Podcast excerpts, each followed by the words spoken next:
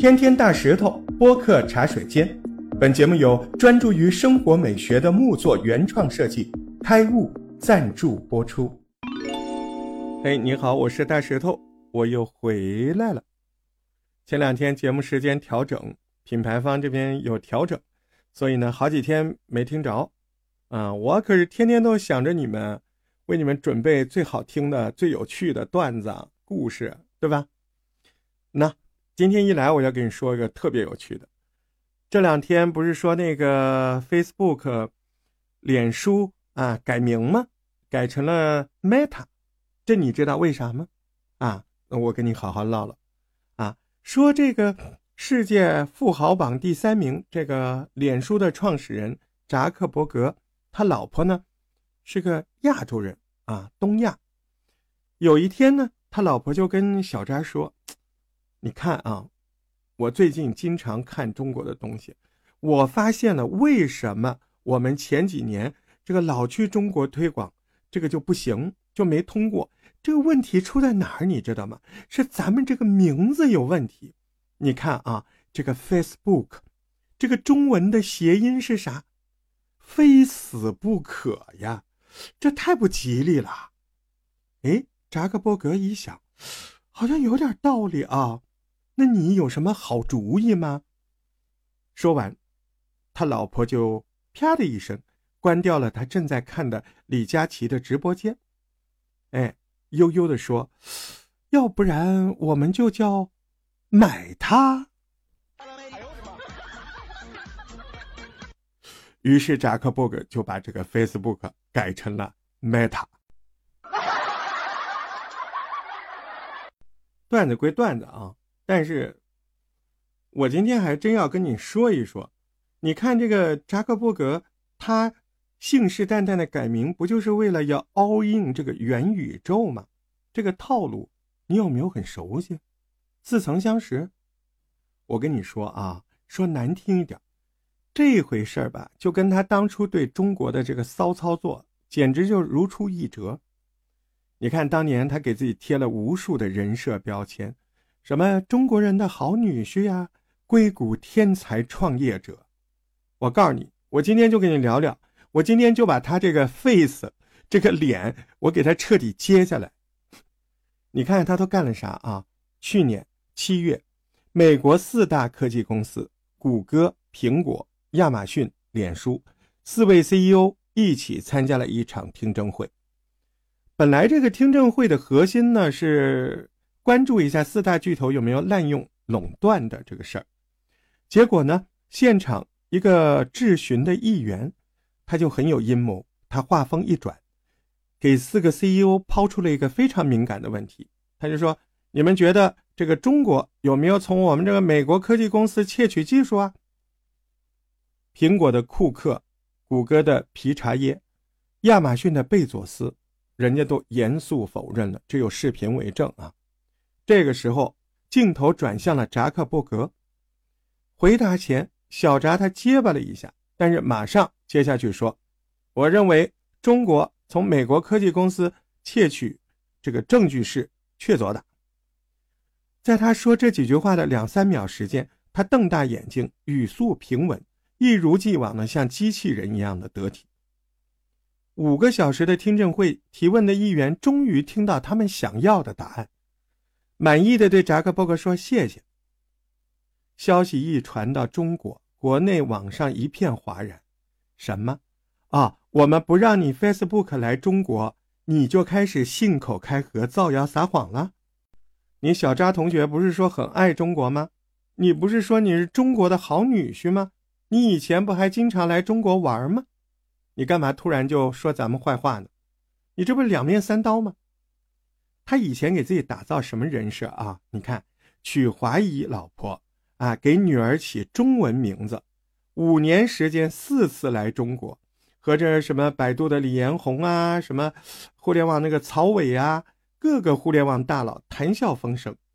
二零一四年，全程用中文在清华大学做演讲。二零一六年，老婆女儿用中文录制拜年视频，还去什么西安大雁塔祈祷。在北京街头晨跑，他是想要进入中国市场，他是煞费苦心呢，时时刻刻就展现自己中国好女婿自我修养。但我告诉你，演的就是演的，从来就不会是真的。啊，他不是天天说什么中国好女婿吗？用来拉近中国关系的妻子说是华裔，现在我们都查出来了，他老婆的爸妈都是越南人，而且他老婆还是在美国长大的，跟中国一毛钱也没关系。而且你还记得啊？他是什么提倡健康生活的？他当年作秀啊，在北京晨跑那一天，北京的空气 PM 二点五的指数那一天是三百七十四。他为了作秀，顶着严重污染级别的雾霾天跑步，还愣是为了拍照不戴口罩。作秀做到这个程度，我觉得为了钱，小扎也是太拼了。你说？扎克伯格当初为啥对我们那么好，心甘情愿做舔狗呢？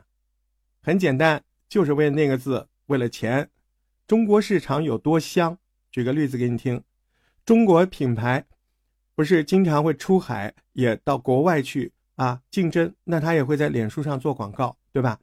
二零一八年，脸书从中国广告身上赚了五十到七十亿美金。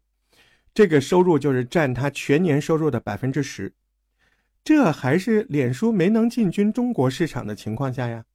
当年我们国家网民的规模高达八点二九个亿了，这要是能够在中国市场分到一杯羹，社交霸主的座椅，那小扎就坐稳了，对吧？但是我们很清楚啊，脸书入华那是有百害无一利。啊，这个我们今天就不说了，大家心里都明白啊，怎么回事外国怎么利用这个，怎么弄，对吧？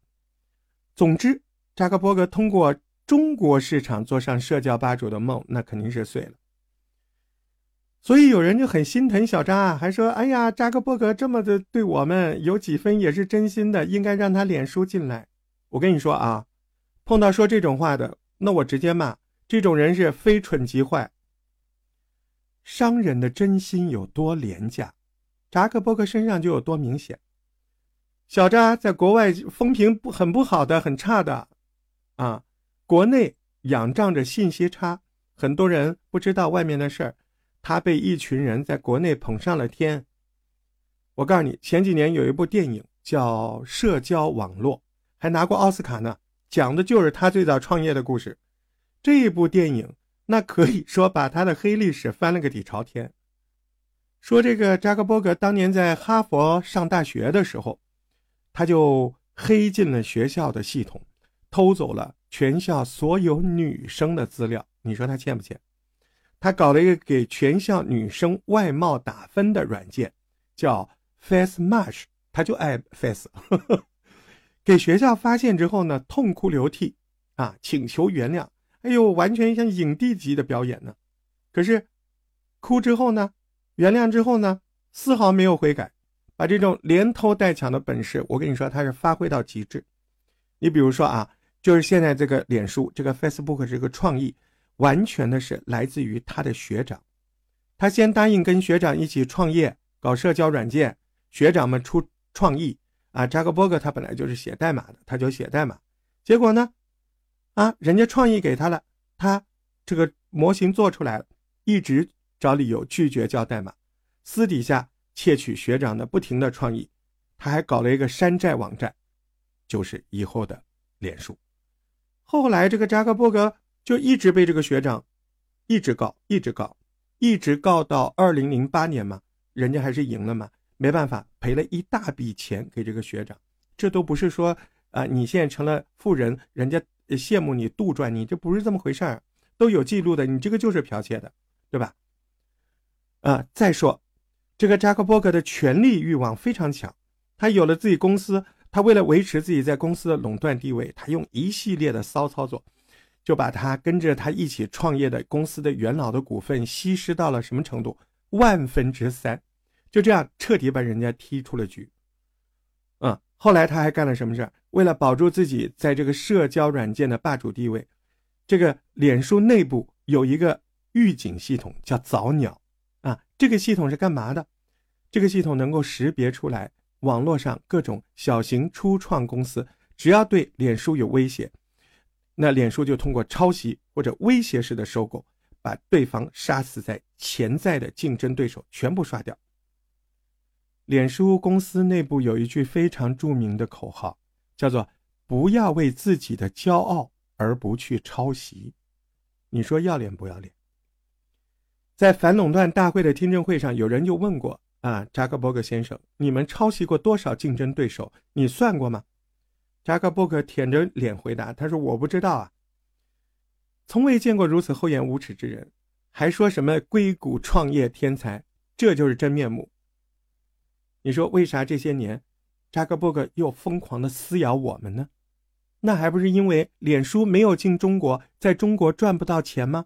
这只是一方面，最让他无法忍受的是我们中国的互联网企业啊起来了呀，出海了呀，威胁到他的地位了。尤其是中国现在这个中国短视频、人工智能算法这些快速崛起，小扎恨的是牙痒痒。中国互联网。在国外是攻城拔寨、所向披靡，一点都不夸张。你看这个呃，某音的这个海外版叫 TikTok，三年时间就火遍了海外，十多亿的海外用户。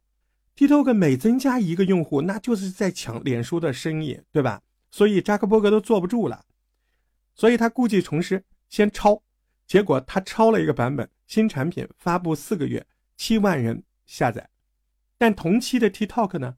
四千万细粉，然后他要搞收购，结果又失败，抄袭、收购都搞不成，怎么办呢？只能破罐破摔，啊，造谣，啊，搞你，这个彻底跟我们撕破脸。所以你说扎克伯格这个人呢，他就是个自私自利、淋漓尽致、双面人，典型的所谓的美式精英。这种人他就不允许比他更厉害的中国企业出现。其实换一个角度啊，扎克伯格这样的人现在至于之所以跳起来，因为慌了、乱了，现在把什么元宇宙捞出来炒作，就是想维护自己的一丝自利，对吧？哦，这个这个我插一句话啊，这个元宇宙现在这个概念，人家专家都说了，你不解决一个去中心化的问题，你就是个游戏，对吧？所以呢，你看扎克伯格这个时候跳出来，又是改名，又是啥？我跟你说，他就是想把这个元宇宙概念给他给他裸过去，给他炒。哎，也许小扎和他的信徒虚无缥缈的元宇宙，哈，但是我们的未来一定是在最真实的世界的宇宙飞船里，对吧？因为我们老说一句话，我们的目标是星辰大海，加油！